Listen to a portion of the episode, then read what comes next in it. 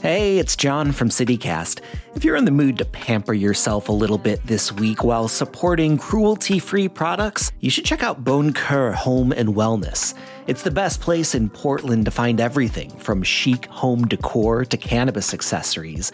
They've got a curated collection of vegan and cruelty-free home goods and wellness products because their name is French for kind heart, after all. You'll get a twenty percent discount on your first order when you sign up for emails this week at boncoeur dot net. That's B O N C O E U R dot net. And use the code boncoeur citycast twenty.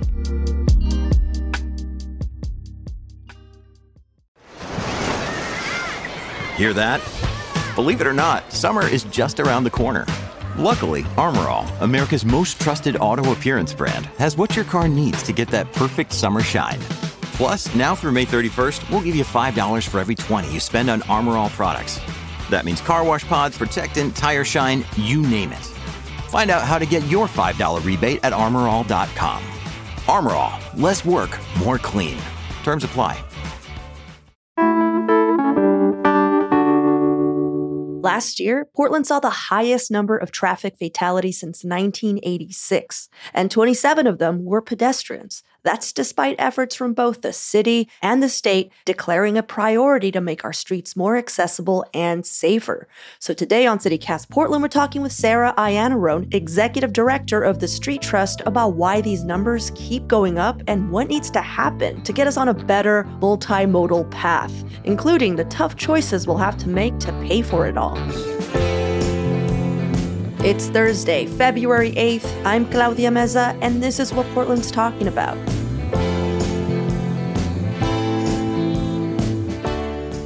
You know, this uptick in traffic-related deaths, it's not a new issue facing our city. It's been building. I mean, we had you on last year to talk about similar stats we saw in twenty twenty-two. Why do you think we haven't been able to do anything about it yet? There are multiple reasons. I still think we haven't pulled out of the pandemic general sense of malaise and aggravation that seems pervasive. Uh, and we've seen that in, in reckless driving and behavior of people operating motor vehicles for D U I Is. This is something that became apparent to me um, toward the end of last year. Uh, we had been talking an awful lot about the intersection between people experiencing houselessness and being killed in traffic. And Multnomah County Health Department released a report, and that operating a motor vehicle under the influence uh, emerged as a factor in this. Oregon was sixth worst in the nation for D U I I and traffic fatalities. So one of the things I also learned is that this is not just people driving under the influence of alcohol. As you know, we have a situation in Oregon where there are many substances that people are using and abusing. And that compounded when people consume alcohol is creating really dangerous conditions on our roadways. So that's one factor that folks might not be aware of. Two is street design. We have engineered most of our streets and roads for the fastest throughput of motor vehicles as possible. And then you add on top of that, it's always follow the money. It's a conversation about how are we going to get resources to transform these deadly streets, to change human behavior, and to retrofit a system that was designed for one set of behaviors to make that functional, safe, accessible, and affordable for whole different sets of behaviors. And the paradox in that is that if we're meeting our goals with regard to multimodal infrastructure, you know, reducing greenhouse gas emissions, reducing the amount that people have to drive, our transportation resources continue to dwindle. So it's just a bit of a vexing problem. Um, well, what if you had all the resources and power? Like, what would be your first action to get uh, traffic deaths numbers down? I mean, aside from banning all cars and forcing pedestrians to wear reflective clothing after dark. I probably wouldn't even do that. You know, I, I haven't really moved away from the anti-car crusades because honestly, the way our land use patterns are unfurling, and it's not getting any better with what Tina Kotek is proposing for the twenty twenty-four legislative session, expanding U G Bs, right? Mm-hmm. There's an unintended consequence in that infrastructure is expensive and sprawl is expensive. Mm-hmm. So if we're talking about expanding urban growth boundaries, and then you try to have a conversation about war on cars, that is now becoming an equity issue because the people who can least afford to go without mobility are being displaced further from the margins, having longer commutes, longer distances to travel to schools and worship. And they, they're living in transit deserts, right? So we're not even investing in the whole smart growth principles that have undergirded Oregon for fifty years. But that aside, you know, there are so many people who drive of necessity because transit service doesn't serve their neighborhood or doesn't serve them where they need to go. Thank you for noting that, because I, I, I'm talking about the, well, let's just ban all cars. And I said that kind of cheekily, but I also said it because I feel like that's a big part of the conversation when I hear people who, like, I would, I'll say transpo bros. You don't have to, but I will. Transpo bros. Um, and I feel like a, a big piece of that equation, or the consideration of people who live in these transportation deserts, who live uh below poverty means, like, we have to think about, uh, you know, lower income people of color, and not everyone could just, like, you know, buy a bike, hop on a bike, get on a bus. It's just, it's not a feasible uh, option. And I feel like we have to meet people where they are. So hearing you say that is uh, comforting, I would say, reassuring. Well, you know, this has been really the large part of my work for the last two years, Claudia, is making sure that our advocacy matches the needs of the most vulnerable system users. We can't allow any particular group to dominate decision-making around what our transportation options will be. We have to work forward from the needs of particular communities through an equity lens and through, you know, systemic structural transformation to make sure that our workers are moving, our students are moving, our elders are moving. Like, what really powers a society and economy, you got to be able to get where you got to go. Mm-hmm. It, it, it's not a subculture. I don't think that any single group gets to own that conversation. It's every single one of us that has a piece in that. I'll give you a good example. I was at Goodwill the other day, and I was rolling up on my cargo bike, and I park it in the back because I've already had one e-bike stolen. And there was the freight operator, you know, how they go around in those big Goodwill trucks and they drop off all the stuff at the various uh, outlets. He gets out of his truck and he comes over and he's like, I ride e-bikes. That's how I commute to work. I love my e-bike. Yours is really cool though. And people have in their head that there's, like, cyclists and then there's freight and then they fight. And I'm like, that's not how it is. You have a freight operator who makes his living driving big trucks, who commutes by bicycle. Yeah. That's the reality of our world. It's not these divisions that people try to claim. He's more the norm, right? Mm-hmm. He's a more moderate central actor, I think, in our in our conversation than maybe some of the outliers. Yeah. I'm glad to be hearing this type of conversation from uh, people as yourself who work in these rooms that are focusing on transportation. You know, Commissioner Mapps, he oversees the city's transportation bureau, and he talked a lot about making our roads safer this year. And now he's running for mayor, which you know a bit about, uh, having run for mayor a few years back. Now, how effective do you think he would be on these issues that we're discussing if he's elected? Well, I have to put on my Street Trust Action Fund hat. I can't talk about uh, candidate uh, politics under the auspices of my five oh one c three, the Street Trust, but we do have a Street Trust Action Fund, which does do uh, candidate endorsements. So I'll put that hat on for a minute. Uh, I have not seen a huge amount of efficacy from Mapps on transportation. In fact, we've seen quite a few debacles on his watch, uh, the floated transportation utility fee, Um, you know, the the Broadway bike lane and then Northeast thirty-third, and just, you know, the rising pedestrian fatalities year over year on his watch. And so just from a purely transportation standpoint, it would be hard for me to say I would champion this person as mayor based on their transportation track record. That said, we haven't seen transportation leadership from a single person on Portland City Council. Yeah, I was about to ask, how about the other candidates, if you thought any of them would be a little bit more focused on keeping pedestrians safe?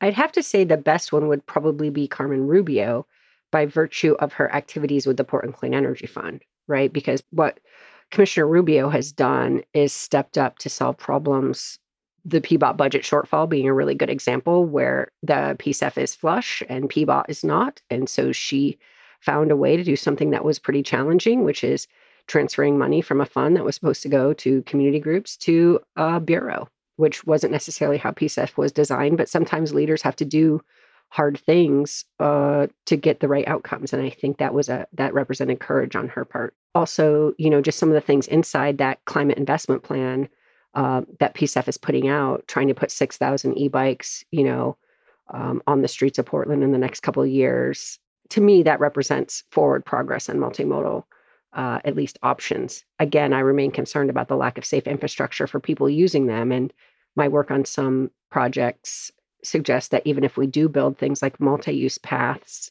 uh, or say e-bike superhighways, even the crisis of unhoused people and displacement makes it very challenging too. So I think we need to have a dignity first approach to transportation and mobility, generally speaking. And so people are moving through our streets with dignity, free from harm, regardless of whether they're walking, rolling, you know, pushing a shopping cart or pedaling a five thousand dollars e-bike. We've got to get them where they're going safely. Honestly, I think she's been the most compassionate actor on that council. So I think she would probably be best aligned with that. But again, she doesn't have much of a track record on transportation. So hard for me to say. Yeah. And right now, we, like you said, we are judging uh, these commissioners on the amount of power and resources they're given now. But like, what could a mayor do? Like, what levers uh, are they able to, or should they be able to pull to get us where we need to go? Well, when I was running for mayor, it was a lot different than it's going to be for the next mayor under the new uh, system. One of the reasons I ran for mayor was because of those uh, unilateral uh, powers vested with the Portland mayor under the commission form of government of holding all of the bureaus in tow that they would like and also controlling the city budget. But, you know, I think with the new mayor, it's going to be a little bit different as the council gets its legs underneath it and understands the dynamics of a much more legislative body, right, where they're going to have to be finding much more agreement along a larger body of people, then I think it's going to be about vision. It's going to be about tone. It will be that more traditional mayoral role of you're really the chief ambassador of your city, right? It's been a while since we even saw a mayor pretend to ride a bike in this town, let alone actually commute by one with pride. And yeah.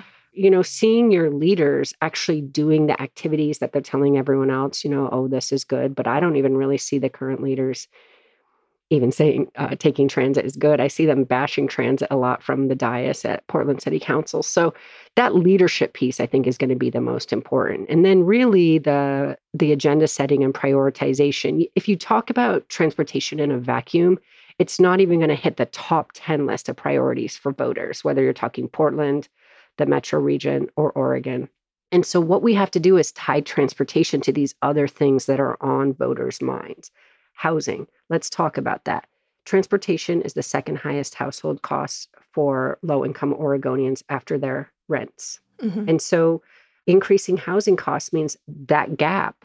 If we increase, you know, uh, the costs of mobility, it affects people's abilities to stay in housing. So we have to think about how do we lower costs for families? How do we make sure that low-income Oregonians are moving as low cost to them as possible and that we're understanding that's related to the housing crisis, not distinct from. Mm-hmm. All right, well, let's take a quick break here. And when we come back, is the index to inflation gas tax really our only solution?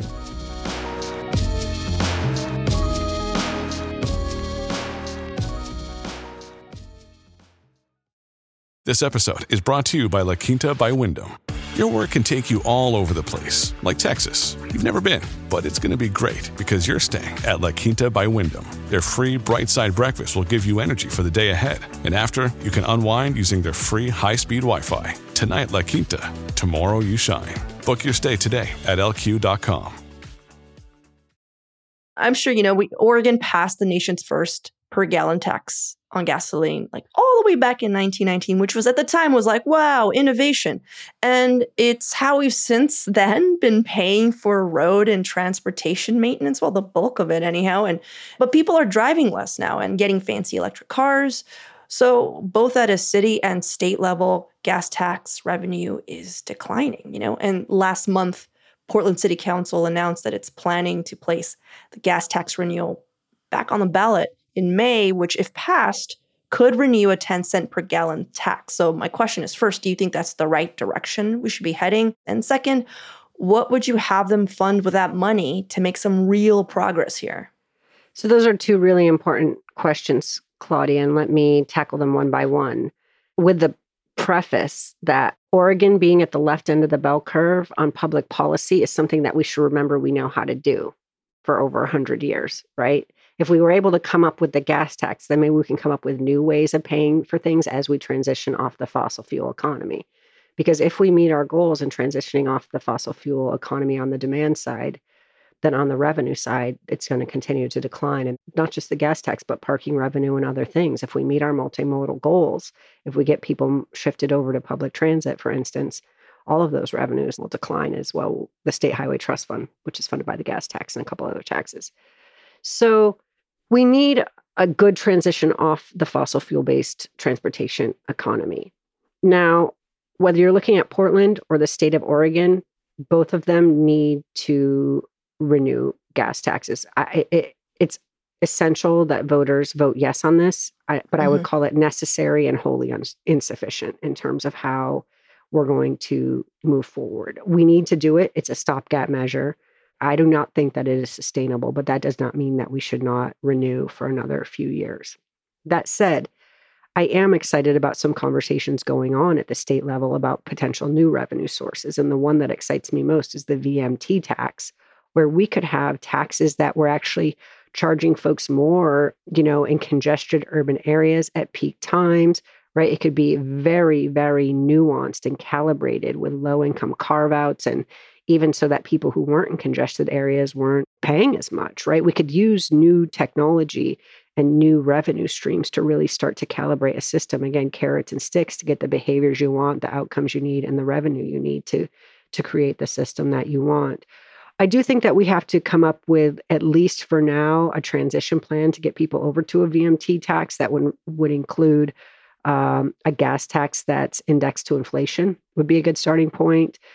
I think that the D M V E V fees that are being proposed, I'm not a big fan, but I do think that what we should do, one, we don't want to disincentivize E V adoption. I think that's just dumb at this point when we need more and more people who are going to drive to drive at least electric cars and not internal combustion engine cars. But what if we were actually to assess that fee at the D M V based on the vehicle weight and size? Then the deadliest vehicles, the ones that we know are contributing to increased pedestrian fatalities, would be assessed a higher fee. And you know what are heavier and more deadly? E Vs. So you would capture that E V market along with some of the other deadly vehicles too, but you wouldn't be penalizing or calling out E Vs as if they're not paying their fair share. Mm. And then finally, we need to stop investing in like multi-billion dollar mega projects that are going to increase V M T and greenhouse gas emissions, and make sure that when we are building major projects, they're multimodal. I would much rather see us spending billions on high-speed rail so I could get to Vancouver,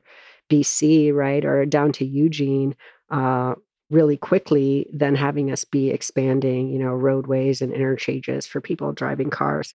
Right. No, I agree fully with trying to find ways to stop relying so much on, you know, just you know, everyone gets in their car.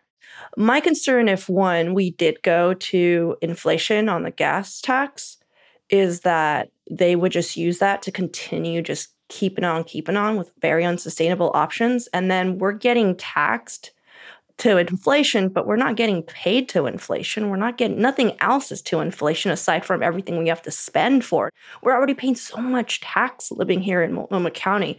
And so just as a person who's also, you know, super into looking at these options, my fear is giving the machine that doesn't already work more, more money.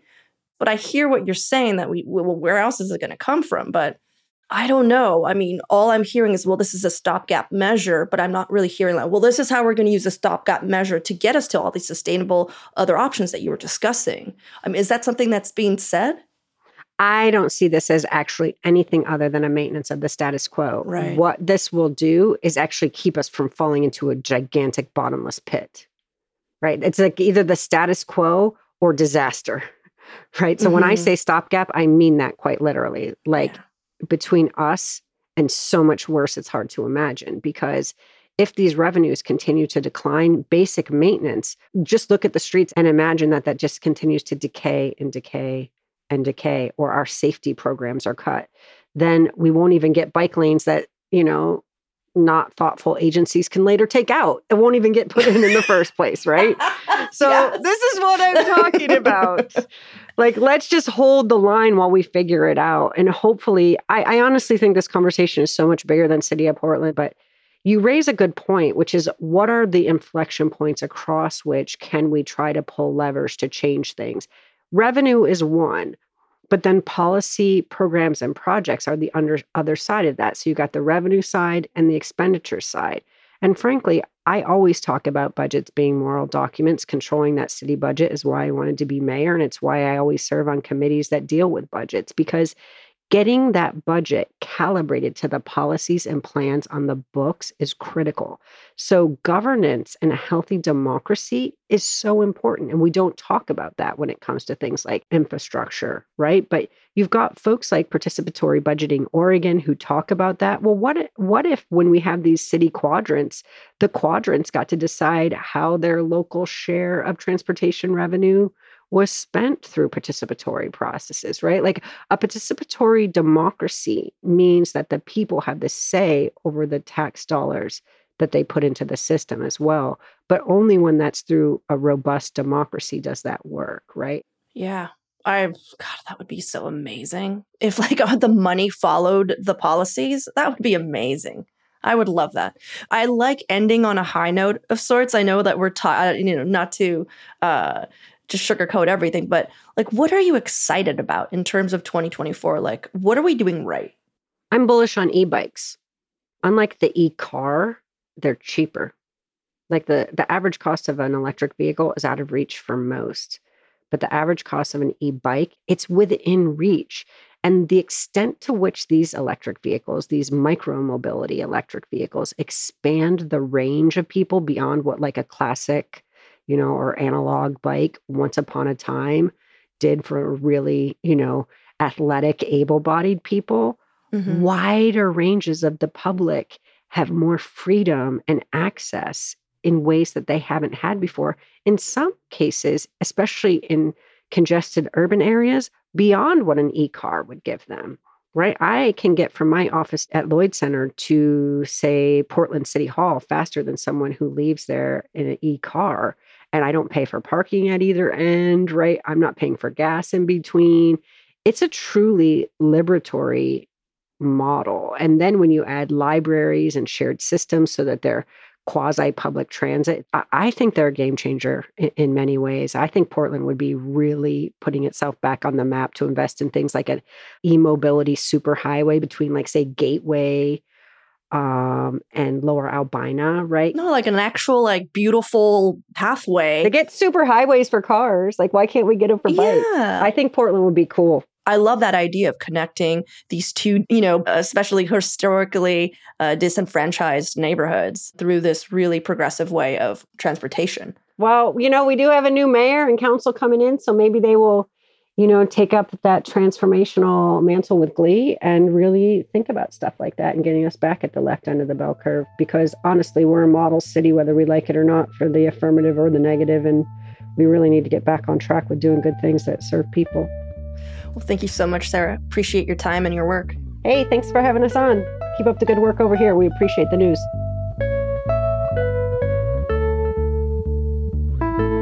And now for some events happening this week. You can catch the last bit of the Portland Winter Light Festival, which runs through Saturday at several outposts throughout the city. And I keep hearing this year's has been particularly awesome. Also, the Lunar New Year is starting this Saturday, and you don't want to miss out on the free opening day kickoff at the Lan Su Chinese Garden downtown. From nine thirty to ten a.m., you can watch a traditional lion dance, and they also started their evening lantern lightings yesterday, which will continue through March second. That place is so special. If you haven't done so, you should go check it out. And the thirty-fourth Annual Cascade Festival of African Films is happening thanks to Portland Community College. What I love about this festival is you can see these films in person or online. It's one of my personal favorite Black History Month events of the city because it's also free and open to everyone. You don't have to be a student. And it'll be running through March second. All event links will be in the show notes. And if you'd like to hear even more local events and news, check out our daily newsletter, Hey Portland. We'll also throw a link to that in the show notes.